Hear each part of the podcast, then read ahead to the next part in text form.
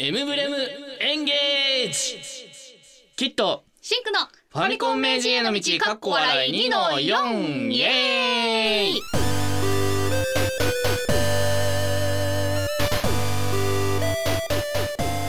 パーソナリティのファミコンキットです。そしてファミコン男子の神田シンクでございます。この2名で送り出します。よろしくお願いします。よろしくお願いします。エムブレムエンゲージというのはですね。ね、今あのエンゲージが一瞬あの園芸って聞こえて。なんだよ大喜利かって思って。あのーまあ最新作「ファイアーエンブレム」最新作の「エンゲージ」というのをですね、まあ、私はこれ1月の終わりぐらい今年の発売されて、まだクリアしてないんですけど、こう一日ゲームは1日1時間、はいはい。高橋名人の教えを図らずもはい。守って 進めて、もうすぐ終わりなんですけど、はい。の中でそのエンゲージというねギミックがありまして、まあ、詳しくは今日話すんですけど、うんうんうん過去の「ファイアーエンブレム」シリーズの、うまあ、マルスとかね、はいはい。主人公とその過去の主人公たちとこう一緒に戦えるっていう作品で。テイルズみたいですね。ああそうだね。確かにね。でそのエンゲージっていうのは指輪にそのマルスたちが封印されていて。その指輪をはめて「エムブレムエンゲージ」とか言うおとおそのマルスたちが出てきてっていう。とあれアバタロー戦隊あれアバタロー戦隊じゃないですかそれ。っていうので、アバタまあ、ーチェンジ。そうだ結構なんかねペルソナみたいな感じの そうですねペルソナとか、うん、あるんですけども。なのでね、まあ、それで「エムブレムエンゲージ」っはい。ていうのが実は冒頭にそれを言ったんですけども、うん まあなのでねなんだかんだ言ってね、うん。もう70時間ぐらいやってたの。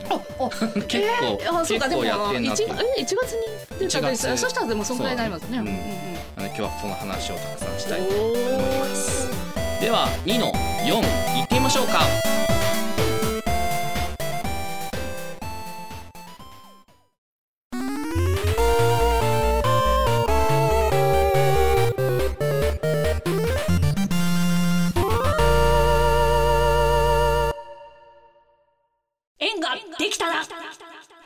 本編仮イエーイ。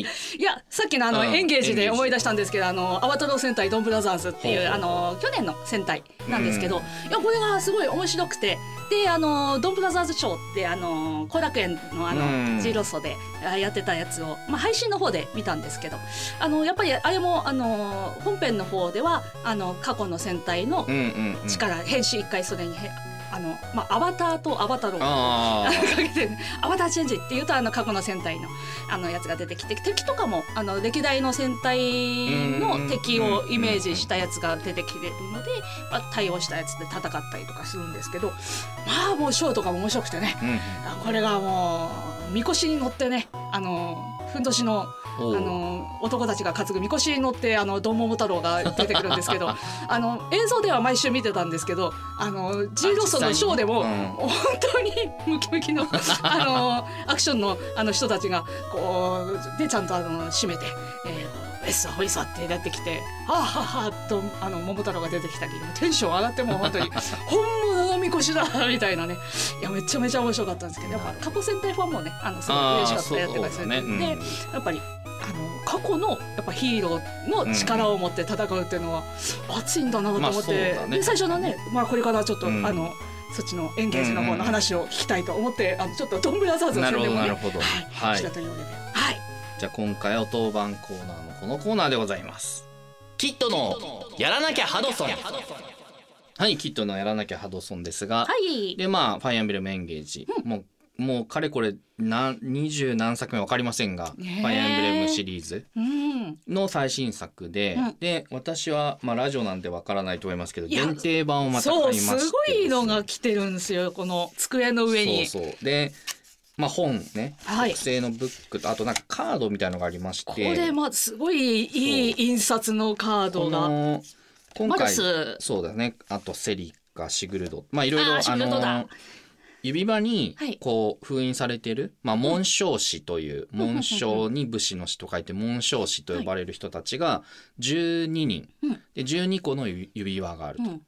うんでそれぞれが過去作の主人公が封印されていると。うんうんうん。まあ、マルスセリカ、うん。で聖戦の系譜のシグルド、うん。えー、とトラキア776のリーフ。であとゲームボーイアドバンスの、えー封印の剣のロイ、うん。で、えー劣化の剣のリンうん。と、あとはこれは聖魔の功績っていうやつの、えー、とエフラムと、えーエイリークって双子、うん。でこれがえっ、とアイクはこれね私唯一ファイアンブレムシリーズやってないのがあのウィーのやつ、はいはいはい。あじゃあゲームキューブか。ゲゲームキューブ。あかな、うん。のアイクと、うん。あとミカヤっていう、うん。でこのルキナは、えー 3DS の、うん。えー覚醒。のやつで、えー、とこのカムイはうんえっ、とねこいつなんだっけな。ああれだ。ファイアーエムブレム無双の主人公、で、えー、とこのベレトっていうのは1個前のうん。ファイアーエムブレム風化雪月の主人公、はいはいこの12人がいて、はいはいはい。で指輪にそれぞれ封印されていて、うん。でその指輪をつけて、うん。あの、まあ、権限っていうんですけど、うんうんうん。顕微鏡の剣に表すと書いて権限させて戦うと、うん。えーまあいろいろ技を使ったり強くなれるっていうおー12人のがすごい綺麗なカードで。わあねすいやめっちゃ印刷きねこれ金すかかってるごいよね。というか紙自体もいい紙いい使って紙で、いや入ってる箱もなんかキャラクターが脇にね内側に印刷されててえ何？こんなに豪華でおいくら万円なんですか？えいくらだったかな？でも多分1万円ぐらいだったような、もうもはや覚えてない安い。だってソフト代でもうねそうだね。プラスだって3000円ぐらいでこんないいもん買えるっていうぐらいのすごい想定ですよこれ。いこの本がアートブックというやつでして、やとんでもない豪華でカラーで。そうだフルカラーの。でまあいろいろあるんですけども。これだけで5000円ぐらいするんじ でこのいろいろ書いてありまして。あすごいですね。背景とか。そうそうそう。で、まあ、キャラクターの,、あのデザインとか、うん。でこのエンゲージの世界どんな世界かというと、はい。うん。あのあれなんですね。えっとうん。この「ファイアーエムブレム」の世界っていうのははい。基本的に、まあ、竜族。うんうんドラゴン。竜の種族と人間が出てくるのはもうファミコン版の一番最初の時からそうなんですけど、うんうん竜族は人間よりも優れていると、知恵も力もあり、うん。まあ、魔法も使えるっうん。ていう種族なんですけどそれにこう支配されている人間たちがいるっていう構図はうんファイファミコン版の時から変わってないですね。でその竜族にも人間側に人間を守ってくれる、うん。まあ、神竜神の竜とかで神竜族と、あと人間をこう滅ぼそうとする邪竜の一族が、まあ、代々対立しているっていう構図が、まあ、ありますと。で今回のエンゲージの主人公はその神竜の末裔、うん。1,000年前に大きな大陸全土を巻き込んだ戦いがあって、うん。神竜族と邪竜族の戦いがあったと。はいはい。でそれが終わってい神竜側が、まあ、勝利を収めて邪竜を封印して、うんそっから1,000年経った後の話。はいはい。うんうんうん。で主人公は1,000年ずっと眠り続けていてでそれが目を覚ましたところから話が始まると。うん。でこの、まあ、このってねラジオの皆さんわかんないですけどルミルミエルっていう、まあ、はい。女の人がいて、かわいい。この人があの仙台神竜でうん。1,000年前に邪竜を封印した時の神竜様で、まあ、要要は主人公のお母さんっていう位置づけの人。この人が1,000年前に邪竜を封印した英雄でそのまあ子供としてこの男女選べるんですけど、女の子だとこのリュリュールって名前は一緒なんですけども、ほうほう赤青の髪なんですね。そうそうこのオッドアイのね。へえなんか珍しいカラーリングですよねそうそう。赤と青。これがさ、はい。最初見た時に、うんなんかすごい奇抜なうん。デザインだなと思ったんですよ。そうですね。その髪と目の色がうん。赤と青で、分かれてうん。なんだけど、うん。これが実はうん。回収されるんですよ。あやっぱそうだろうなとと思ってでもえこんなカラーリングしないよなと思って。絶対なんか意味意味あんだろうと思って。そうそうそうなんですいやよ。ー。でこの女の子版と、まあ、うんうんうん男性のリュールっていうのがいてで目覚めた時に、はいまあ、1,000年間ずっと、ね、眠ってるので、うんお世話してるうん係のはい。一族がいまして、うん千年間まあ代代代々ね、うんうんうん。継いできた第33代うん竜の守り手みたいはいなはいはいはいはい。のがこのクランとフランっていう双子の、はいはいはい。まあ、男の子と女の子。おお。だずーっとその眠ったままの神竜をはい守護してきたうん一族の、まあまあ当代ほうほうほうほう33代竜の守り手緑と赤で。の。任天堂って考えるとあれ。そうだね確かに、ね、マリオとルイージとか。まああのただ伝統的にうん。そのファイアーエンブレムってうん。緑と赤のはいはい。騎士が出てくることになってるんでまあそれのあれなんでしょうね。ででも任天堂だからやっぱり。でことバンドレっていう白髪のひげのおじちゃんは、その竜の守り手の中の、うん。まああの代表みたいな人うんうん。ですね。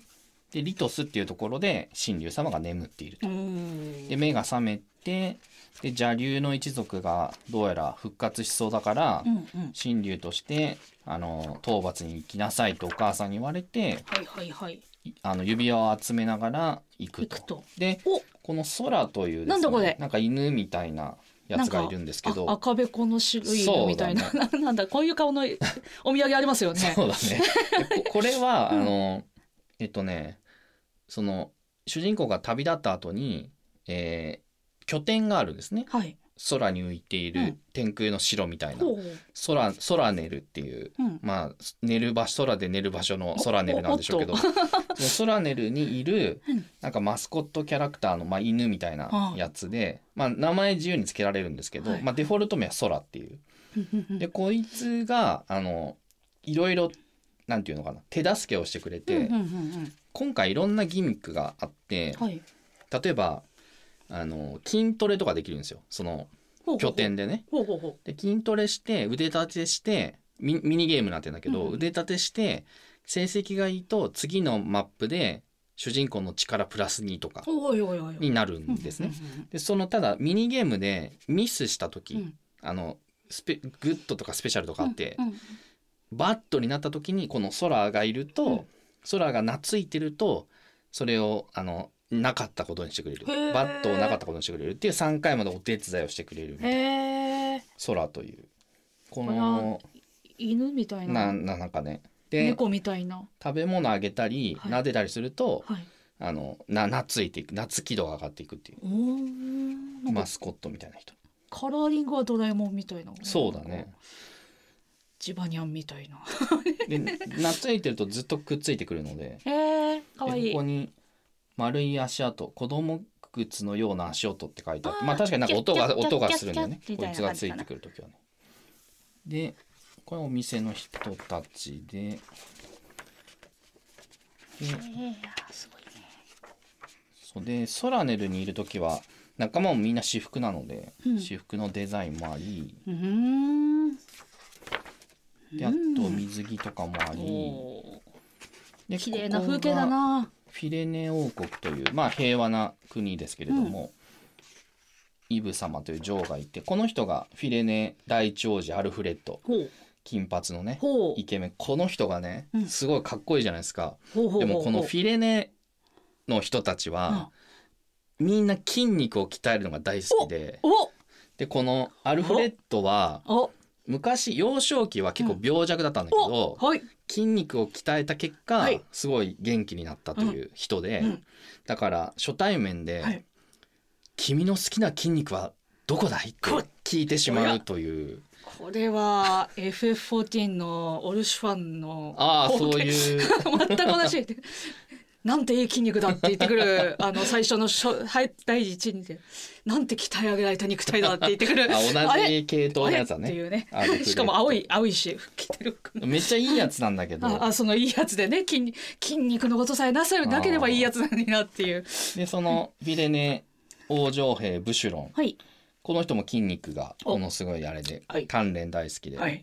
ただあ涙もろくて、うん本とか読んですぐ感動して泣いちゃうっていう。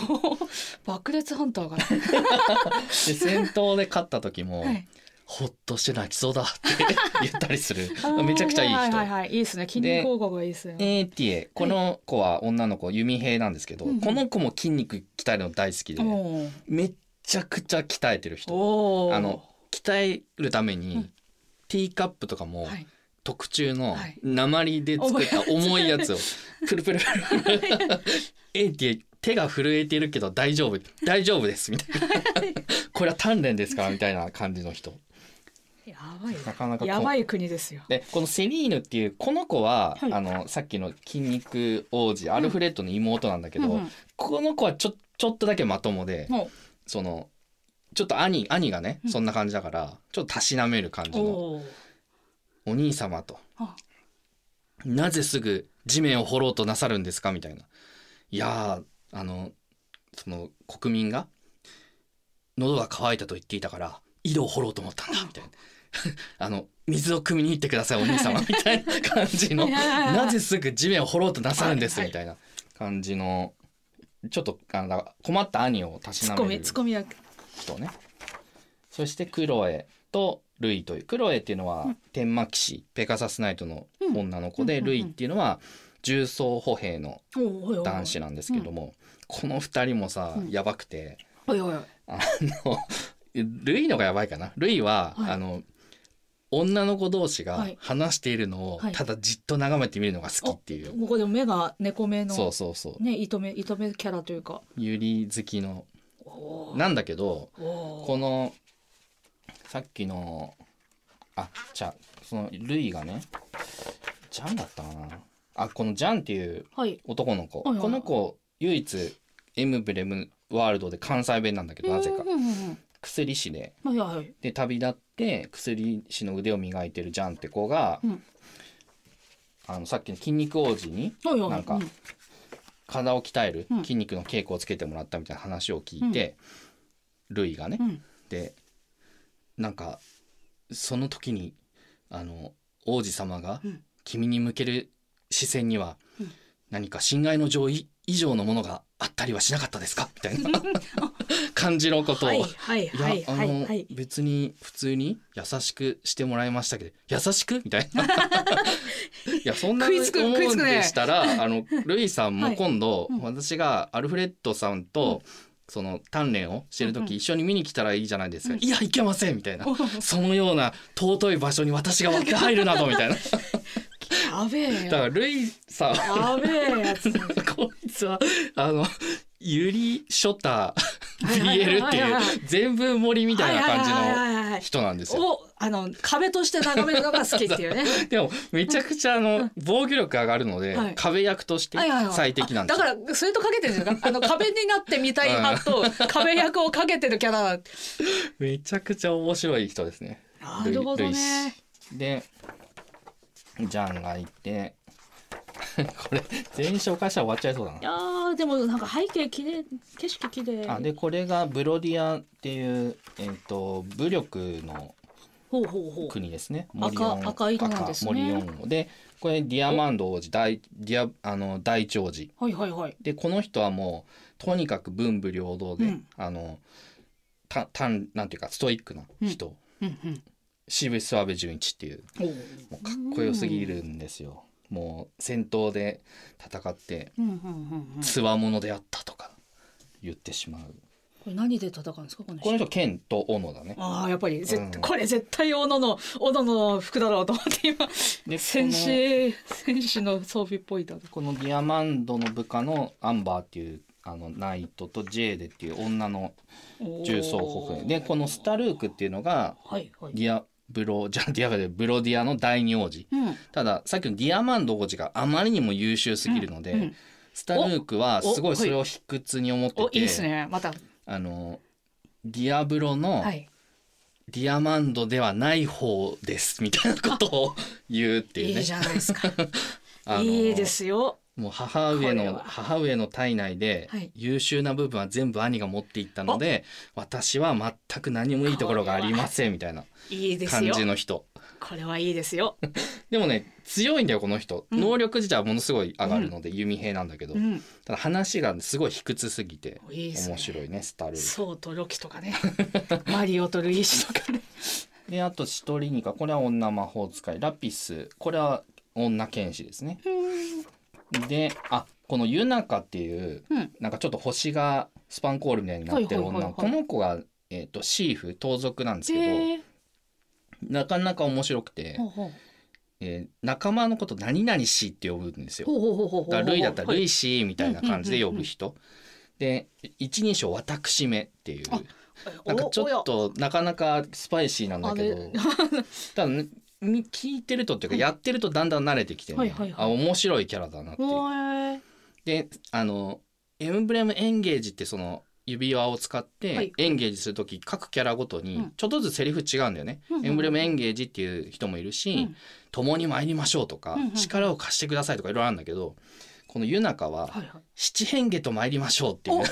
あれなんか。なかなか面白い。昔の時代劇かな？なんかちょっと時代がかった感じの。うん。でザフィーアっていうこれは老女騎士。あいいですね。そしてまあちょっとね本当いろんなやべえやつがいっぱいいるからね紹介して多分終わっちゃうんだけど。でこれがえーっとあこのこれがあれか。えっとねこの国がえーっと邪流を信仰してる国で、この国が邪流の封印を解いちゃった国なるほどね。うん。でハイヤシンスという王様が邪流を復活させちゃったっていう話で、その第一王女アイビーさんなんか謎のなんか円盤みたいのいつも目の前にしてる、濃い青でなんかツイステのポムフィオレントみたいなでこのアイビー王女の部下のカゲツさんって剣士とゼルコバっていう盗賊。ほうほうほうほう。でこれ第二王女オルテンシアというこのなんかピエロみたいな、はいはいはいはいはいこの子はちょっとねあのわがままで高飛車ですが、基本的にはいい子っていうね。うん。魔法防御と魔力がめちゃくちゃ上がるので強いです。いやまたこれコスプレイヤーがやりそううな気がしますね。アでそしてこのねゴルドマリーという、はい。このキャラがね、はい。この多分今回うのん「ファイアーエンブレムエンゲージ」ではい。一番やばい人、おこのゴルドマリー。お。なんか期待。一見はい。内気でおどおどしてるように見えるんだけど、はいはいはい。実は自分が大好きで大胆っていう風にあの公式で書いてあるの。ほんほんほん。どんなやつかっていうと、はい。もう可愛くてすいませんってすぐ言うの。お。で戦って勝った後に、はい可愛い上に強くてすいませんみたいなことを言ってくるというね。もうねそのさっきのブシュロンね筋肉のやつにお弁当を作ってきて、お弁当作ってきたねどうぞみたいな。でブシュロンが食べて「おこれ美味しいよ」って言って「そうですよね。可愛い上に美味しいお弁当まで作れてしまってすみません」みたいな。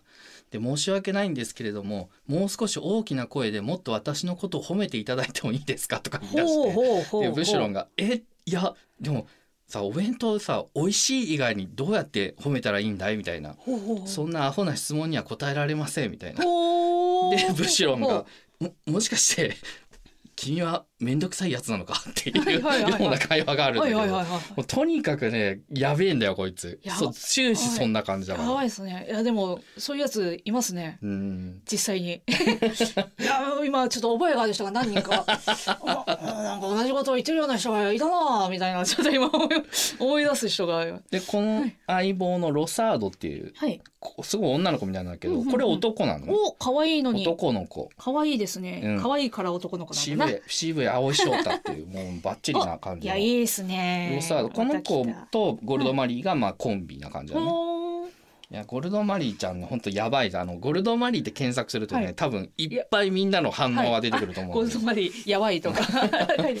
でアンアンナっていうのがいて、はい。これはファイアーエンブレムシリーズの1作目から登場してる実は。うーん。だけど、うんうん。それぞれ違う人物っていうことになってなるほどなるほど。その中のアンナさん行商人。でリンデンというその老司祭。うん。老騎士ですね。もうちょっとスピードアップして。であとこれ砂漠の国のあのスフォリア女王とミスティラっていう第一王女、うん。ちょっとあの褐色系ねでえー、とメリン。これウルフナイトっていう今回新しく追加された職ほう。狼に乗ってるでパネトネっていうのこれもまたコスポスコスプレイヤーさんがやりそうなねなんか可愛いや服つ。でフィフォガートこれ第一王子ほうほうほう。でモネはこれはこれなんだっけな。あこれグレートナイトか。でパンドロは司祭ほう。でセアダス。これ踊り子だね。はいはいはいはい、うん。へえ。唯一再行動させられる。というでこっから敵、はいはいはいこっから敵かな、敵側の4四天王みたいなはいはいはやいつがいあこのソンブルってこれが邪竜のラスボスですね。怖い感じの、はいはいはいはい。でセピアってこれ四天王の筆頭を書く。ほんほんほんほんでこのベイルっていうのがこれがちょっと謎に包まれた女の子ではい。あのね結構重要なうんキャラクターですね、うん。邪竜側にいるんですけど、うんうん。でモーブ四天王の一人。マロンこれも四天王の一人、うん。でグリも四天王の一人、うんグリっていうのはちょっとねサドマゾ系の人でねなんか褒められるより叱られる方がずっといいってことが分かってねえんだからなとか言っちゃう。津田健次郎ボイスで言っちゃあうなるほどやねつ。グリ。いいキャラです。いややっぱこんだけ言ってもキャラ付けをねね。今ネタ切れしてないとよく毎回。この指輪の紋章師がいてって感じですね。各デザインが。これはあのエンゲージした時にちょっとキャラグラが変わるのでっていうのがバーってあってあとは各各ユニットクラスごとの絵がちょっとこれの紹介で終わっちゃいますけど本当にいろんなキャラがいて、ゴールドマリオ筆頭に、うん。みんなやべえんですけどだから大体新竜がね突っ込みに行くっていう。それはやめた方がいいんじゃないでしょうかみたいな、はいはいはい。その類であればね、うん女の子同士が話してるのを見るのがはい好きで、はい。別に悪くはないんですけど、うん。ああのあまりやめた方がいいと思いますよみたいな。みたいなことをこう言う、はいはい止めるっていうね、はいはいうん。ゴルドマリーはねあのみんなにチヤホヤされるのに慣れてるから、うん。なんか新竜があんまり自分になびかないから、それ泣き出して、うんいやどうしたら新竜様に振り向いていただけるんでしょうかみたいな「いや別にそのままで十分魅力的だと思いますけど」みたい。な「うんそうなんですか?」じゃあこの私のあの可愛い泣き顔をもう少し見せつけてから去ることにします、みたいな。あでもそういうやついますよ。いるんですよそういう人。別にあのゲームだけのやばいやつじゃなくて 実際いるんですよこれ。やばいですねあちょっとそういう人がいたらあゴルドマリーだ。あそういや私もいやもうちょっとねあの名前出せないからゴルドマリーって呼ぶことにしようかなと 今ちょっと思い出しまして。どなるほど。リアルにもいるとはいそういう、いますね。なのでですね。ちょっとキャラ紹介で終わっちゃいましたけど。いや楽しそう。本当面白いので、ぜひ皆さんあの特にマルスとかねファミコン版やってた人、マルスとかあとスーファミの、あの生前の系譜のシグルドとかの絡みめちゃくちゃ多いのでその辺が好きな人も、楽しめますの面白そう。でぜひぜひ遊んでみてください。というところで本編終わりでした。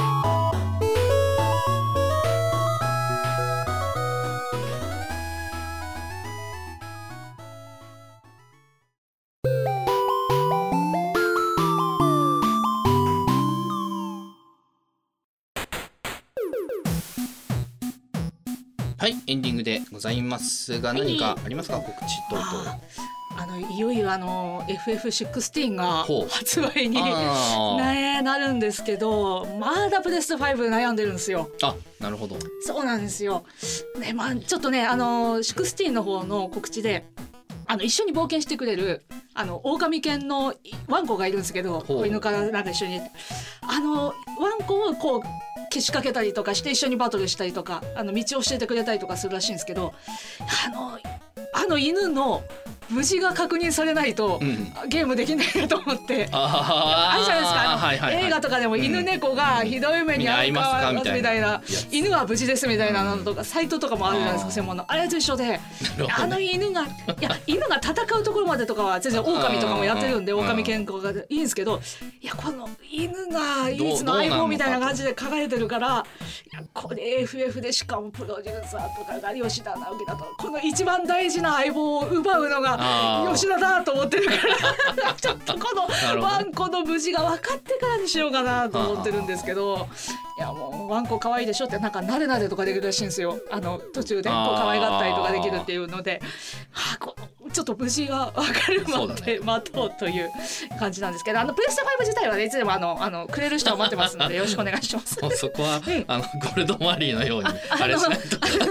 あの可愛いあか私の場合は可愛い私でねあの可哀想な私めのためにお恵みくださいっていうタイプ。あどちらかというとあのスタルークみたいな大名字みたいな。なるあわ哀れな私めに なるほど。プレステ5をください。っていう。なのでねぜひねあのいろいろ楽しんでいただければと思います、あのエンゲージはクリアしたらまたご報告をしたいと思います。ではいつものご挨拶で締めたいと思います。ということでありが太陽ホエールズ